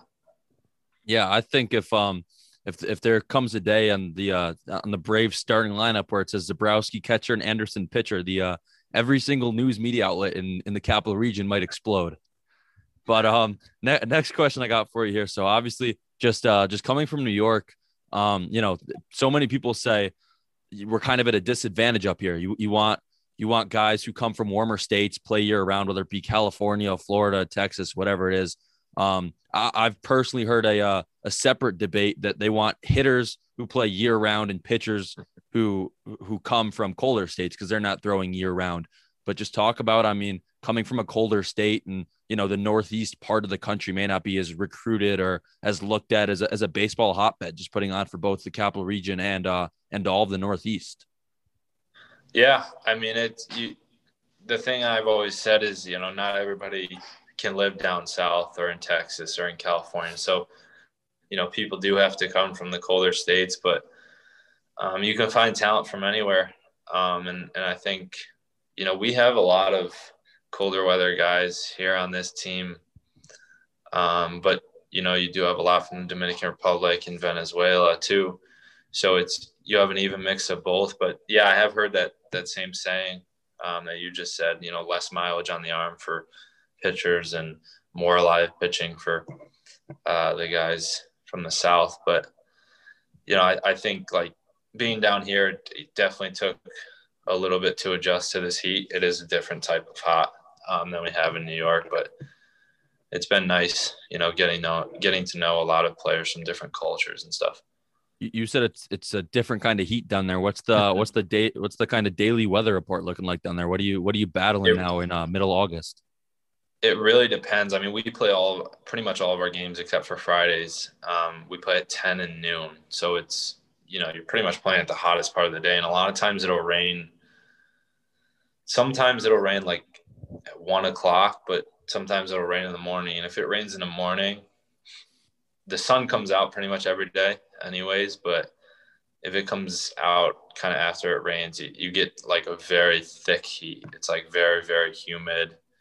Um, and it, a lot of times it'll feel like it's one oh five, one oh six, but, you know, days that it rains later and we play earlier, like before the rain, those days are nice because usually you get a little breeze and sometimes some cloud cover. Yeah. Now I kind of want to backtrack a little bit here. I know we mentioned, uh, we've mentioned Ian Anderson, and, you know, obviously anytime you see a, a capital region guy, suburban council product drafted to Atlanta, it's kind of, you know, you're kind of going to go hand in hand with that. But, um, so you mentioned that um th- that you played against him in the Suburban Council tournament a couple of years ago, correct? I didn't play. I was just kind of you know, they kind of do like a thing where they move up some sophomores um, to varsity for sectionals, and I was just it happened to be in the dugout. So do you think? So you think he wouldn't remember you? I was gonna say, do you, do you think if I mean, are, are you telling anyone in, in you know th- that around you at the uh, in the Atlanta Braves site down there, are you telling anyone, you know, like that guy on the T V there, like I, I played against him in high school? Does anyone kind of know you guys are from the same area at all? And yeah, most, most of the guys around here do. And that's why that equipment guy even mentioned that, because I told him we're from um, the same area, you know, like fifteen, twenty minutes away. So um, yeah, so I've been telling people, but I don't know how great of contact they have with him. I know he's in Gwinnett right now. Um, rehabbing a little bit, but we have a couple big leaguers down here. Um, we just had Oscar, you know, uh, um, and he's up in triple A now too, doing rehab. So, but that's the cool part about being down here, I think too, is you get a lot of those guys that are like, there's quite a few double A guys here, a couple of triple A guys, and one of the double A guys is actually throwing Thursday. So you get a lot of times guys like that, that are really about to make that push into the big leagues, and they just they're down here, you know, rehabbing. Do you do you try to spend? You try to like attach yourself to the hip to them a little bit more, just to, trying to pick their brain or trying to figure out like what they're doing, how they got to where they are, or anything like that. I would like to, but when Wascarino was still down here, um, we were still doing like our draft mini camp stuff, so we were kind of aside. um, but when they throw their bullpens, they throw them to our team, like our catchers and stuff. And um, sadly I couldn't catch uh, Oscar and Noah, but um, you know, they kind of almost, they do talk to you, but you know, you know, I don't think you're really supposed to go out of your way. It's just kind of, you know, commonplace. Like, you don't go out of your way to just kind of like almost, you know, seek them out. Yeah, absolutely. So what, uh, a little bit more kind of, you know, in reality a little bit, what's, what's it been like kind of day to day for you guys? You know, obviously you kind of speak on how you try to have, you know, games more towards ten a.m. or noonish in that kind of area. You know, do you guys have workouts in the morning? What's it, you know, really like to kind of, you know, go through the process, you know, take us really into, you know, the day to day. Yeah. So tomorrow we play at noon against the Orioles. So, um, my group, so there's two different lifting groups and we lift twice a week. So I'll lift tomorrow, seven fifteen, we'll go in and then we'll usually lift for about an hour and a half, hour ish. So like eight fifteen, eight thirty probably will be done. And then the practice stuff before a game will start at nine. We'll have a team meeting at nine, start at nine oh five. And we just kind of, every day it's different, but we'll have that meeting for five minutes. We'll stretch for ten minutes, throw for ten minutes. And then it's usually like individual defensive work, or we'll do like an infield outfield and get right into B P. Um, but it's kind of like a, just like a practice. And then you relax for a little bit, go grab a bite to eat, and then it's it's game time. But yeah, the the uh, I've been doing a little bit extra stuff um, on the running side of things just to kind of increase my speed. But yeah, it's typically like like tomorrow, obviously, it'd be seven fifteen. But then Wednesday, you know, is a camp day, so it's just a practice, like no game, and we'll just start at um, probably nine oh five, nine thirty ish. And get the practice started and just kind of practice for probably two and a half, three hours. And that's it for the day. Like the first two weeks we were up here, first week and a half ish, it was like for our mini camp, it was just our draft class. We would practice for an hour and a half, nine to ten thirty, and the day's over. And not a lot of people had cars. So it's like you're kind of just sitting here with nothing to do. So what, so obviously, you know, that kind of brings, you know, What, what you're going through right now, but what do you see as, or what do you know as kind of your next steps? Uh, and do you plan on being in Florida for the rest of the season, or are you hoping to maybe get called up to Augusta, or, you know, what's kind of, you know, what are you looking forward to, you know, in, in the next, you know, month and a half or so, or, you know, start of twenty twenty-two? With there being like only about thirty games left, I would imagine uh, I'll probably be here kind of the rest of the year. Obviously I would love to, you know, go up there and get my feet wet at like the, and kind of get on that schedule um, before next year. But, you know, I, I just really like my big thing this year was getting to play games, getting my feet wet in professional baseball and kind of understanding different things like the unspoken rules um, in different parts of the game.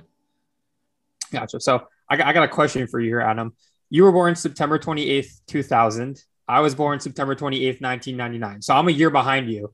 So what do I have to do to get to where you are now and make up a year?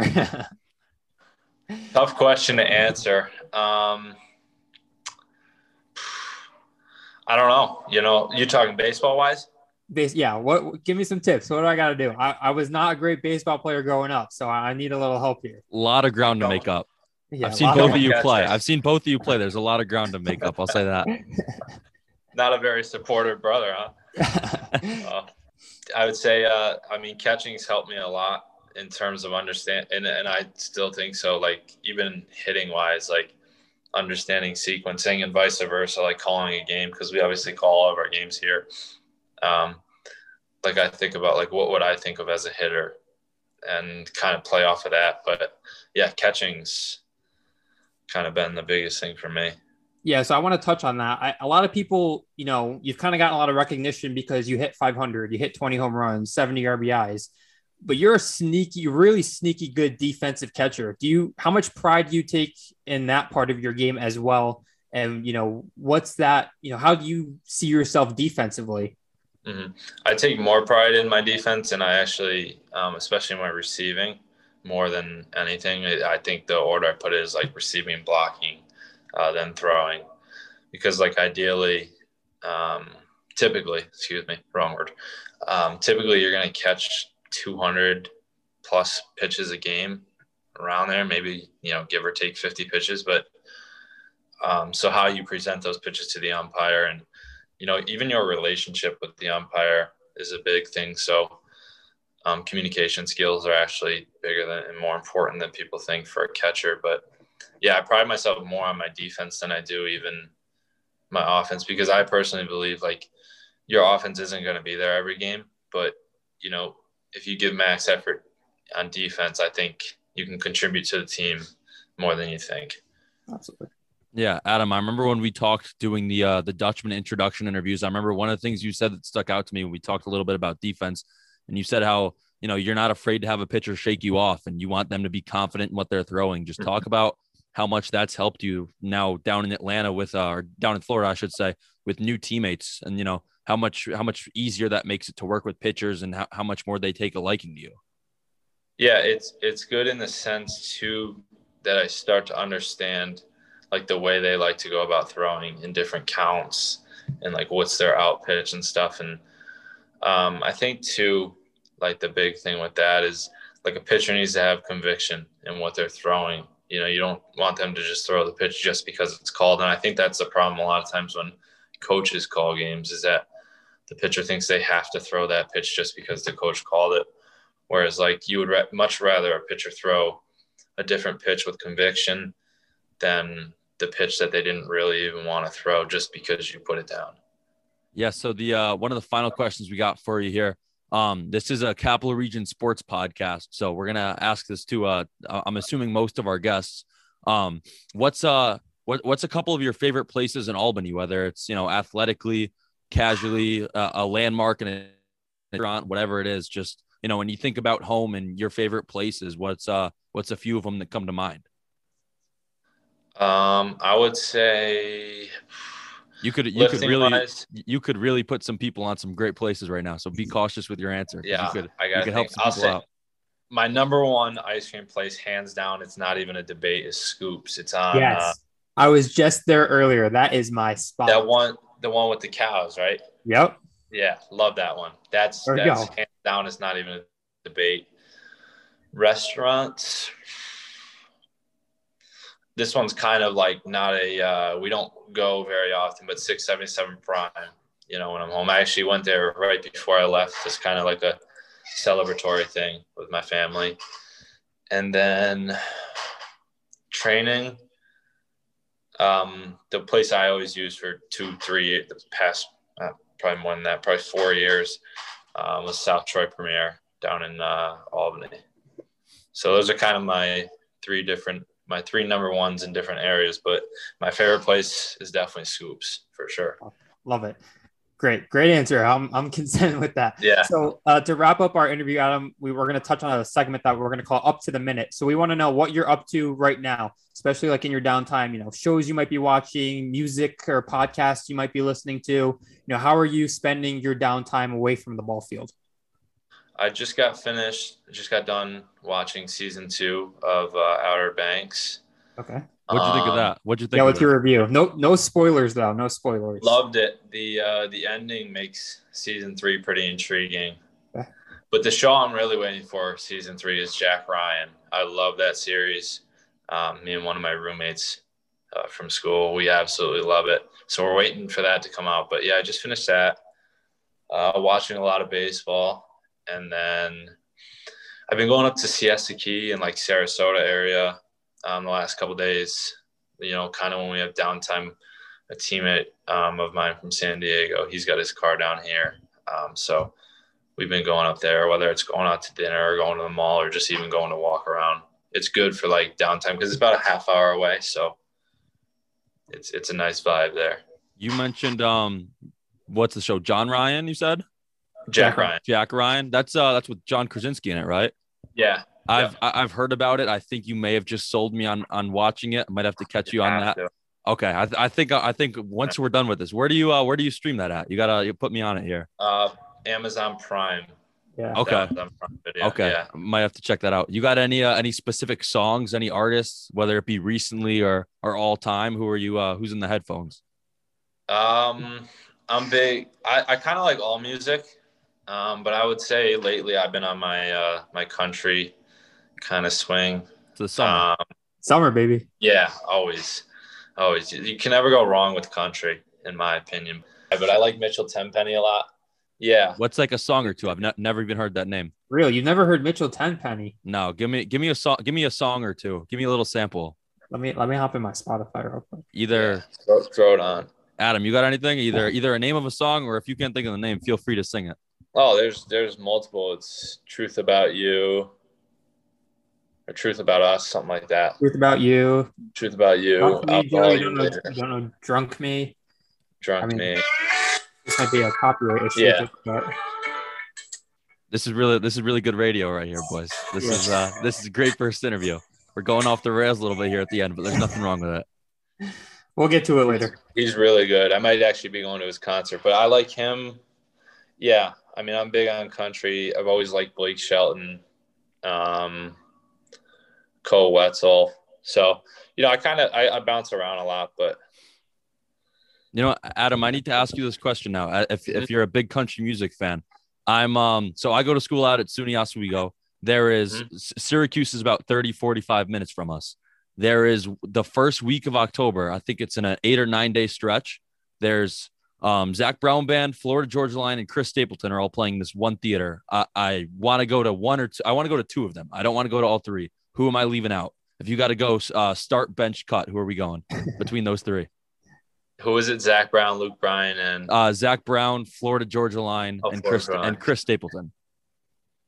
Oh, you, you got to leave out Zach Brown Band. I'm personally, and this is probably going to uh, piss some people off, but I'm not a huge Zach Brown fan, so I would leave them out. But I do, I love Stapleton and Florida Georgia Line. You can never go wrong with that.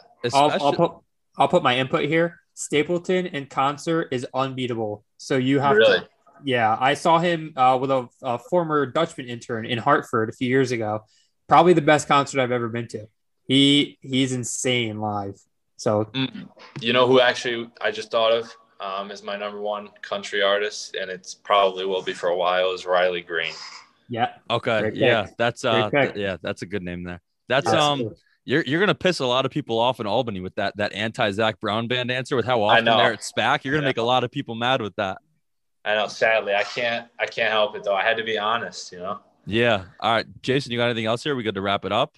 Um, I, I just want to thank you for your time, Adam. I appreciate it. You know, we've been going at this for a long time, and, you know, you've been very gracious to us to be our first guest on the Palatsky Corner. So, you know, thank you for coming on. Yeah. This no, thank a, you guys for having me. I really do appreciate it. Yeah. This yeah, has well, been a, uh, a pretty lengthy interview here. So Adam, we appreciate you bearing with us. Uh, I think it works pretty well that, uh, that you don't have any roommate right now. I guess hopefully we can provide some entertainment for you here, but you know, it's going to wrap it up here. First episode or first interview of the Palatsky Corner, C B A grad, Division three Player of the Year, now Atlanta Brave, Adam Zebrowski. Um, yeah, but Adam, thanks for uh, thanks for coming on. Thank you, guys. Appreciate it. Thank you for listening to that Adam Zebrowski interview. And once again, Jason and I would like to thank Adam for his time. And it was in over an hour long, and it was it was a great interview with Adam. And I'm sure sometime in the future, once he's in the big leagues, and maybe before that, we'll be having him back on here. Yeah. And, uh, you know, Joe, ever since we, we really wrapped the interview, you know, you know how much I've been raving about this interview, how excited I am to kind of release it, and how, you know, it's appreciative I've been to Adam for his time. So, you know, again, thanks again to him. Uh, we really appreciate not only his time, but his kindness, his generosity, his willing to give us, you know, those detailed answers um, and really dive deep into every, you know, question that we asked. So um, hopefully, you know, he'll be a recurring guest in the future. Um, you know, we'd be happy to have him back on, and, uh, you know, definitely it seems like we're off to a great start with this interview series, and, uh, he set the bar pretty high for our, our, our future guests. I'll say that. Yeah. I know when we were wrapping it up, um, I'm not, I think it was after we were done recording, and I know w- we also messaged him, just thanking him for his time. Um, he seemed about as interested in coming back on as we are interested in having him back on. So I- I'm sure he's not going to be a stranger down the line, and I'm sure he'll he'll end up being a recurring guest, and he'll, you know, he'll be not, I don't want to say our project, because we're not taking literally any credit for anything he's done, but he's going to be a, a fun guy to follow, as we haven't gotten him from his C B A journey necessarily, but we now have the backstory, and I'm looking forward to following him in his, his baseball route through the minors and hopefully up to the majors. And we'll keep our eye on him. And he, he's almost like a product of the, uh, of the Palatsky Corner. He's, he's, he's like our first son. Yeah, yeah, he's like a yeah. We look like bandwagoners now. He just hit five hundred, and Saint John Fisher got drafted by the Braves, and and now we're hopping on the bandwagon. But we're getting on the bandwagon decently early, though, because with how this guy is as a person and how this guy is as a ball player, there's going to be a lot of people hopping on the bandwagon later. Yeah. And, and that's something that's, you know, we're, we're very excited because, you know, I think, you know, even though I don't think we know a ton of professional athletes, it's always cool to hear about people that say, oh, I knew this guy when, and hopefully one day that will be us talking about Adam Zebrowski, you know, maybe catching him in the, in the, uh, the Braves uniforms or in, in at Citi Field playing the Mets or in the system, whatever. Um, you know, hopefully spend some time up here in the, uh, the Northeast area with the Braves system, but, uh, you know, hopefully we'll uh, keep a close eye on him and uh, see how he tracks over the next few years. Jay, I'm actually sure you remember once we, once we stopped uh, recording, I'm sure you remember he said that when he's with the Braves and if they ever play against the Mets or the Yankees up here in New York, he guaranteed us um, first level tickets. Yeah, I think he said right behind home plate, so we can like, yeah. get a real good view of how how he how he's you know grown as a catcher. Right, right, right. Okay, yeah. so uh, that's gonna wrap it up here for episode one. We appreciate everyone tuning in for both the segments and as well as the Adam Zebrowski interview. If if you did end up sitting through it, it was a ball of an interview to listen to, and we appreciate everyone tuning in. So it's going to wrap it up. Joey alongside Jason Palatsky here on the Palatsky Corner. Go follow us Instagram, Twitter, Facebook, the Palatsky Corner. My Instagram and Twitter, Joey Palatsky. Jason's Instagram and Twitter, Jason Palatsky. And that'll wrap it up here for episode one of the Palatsky Corner.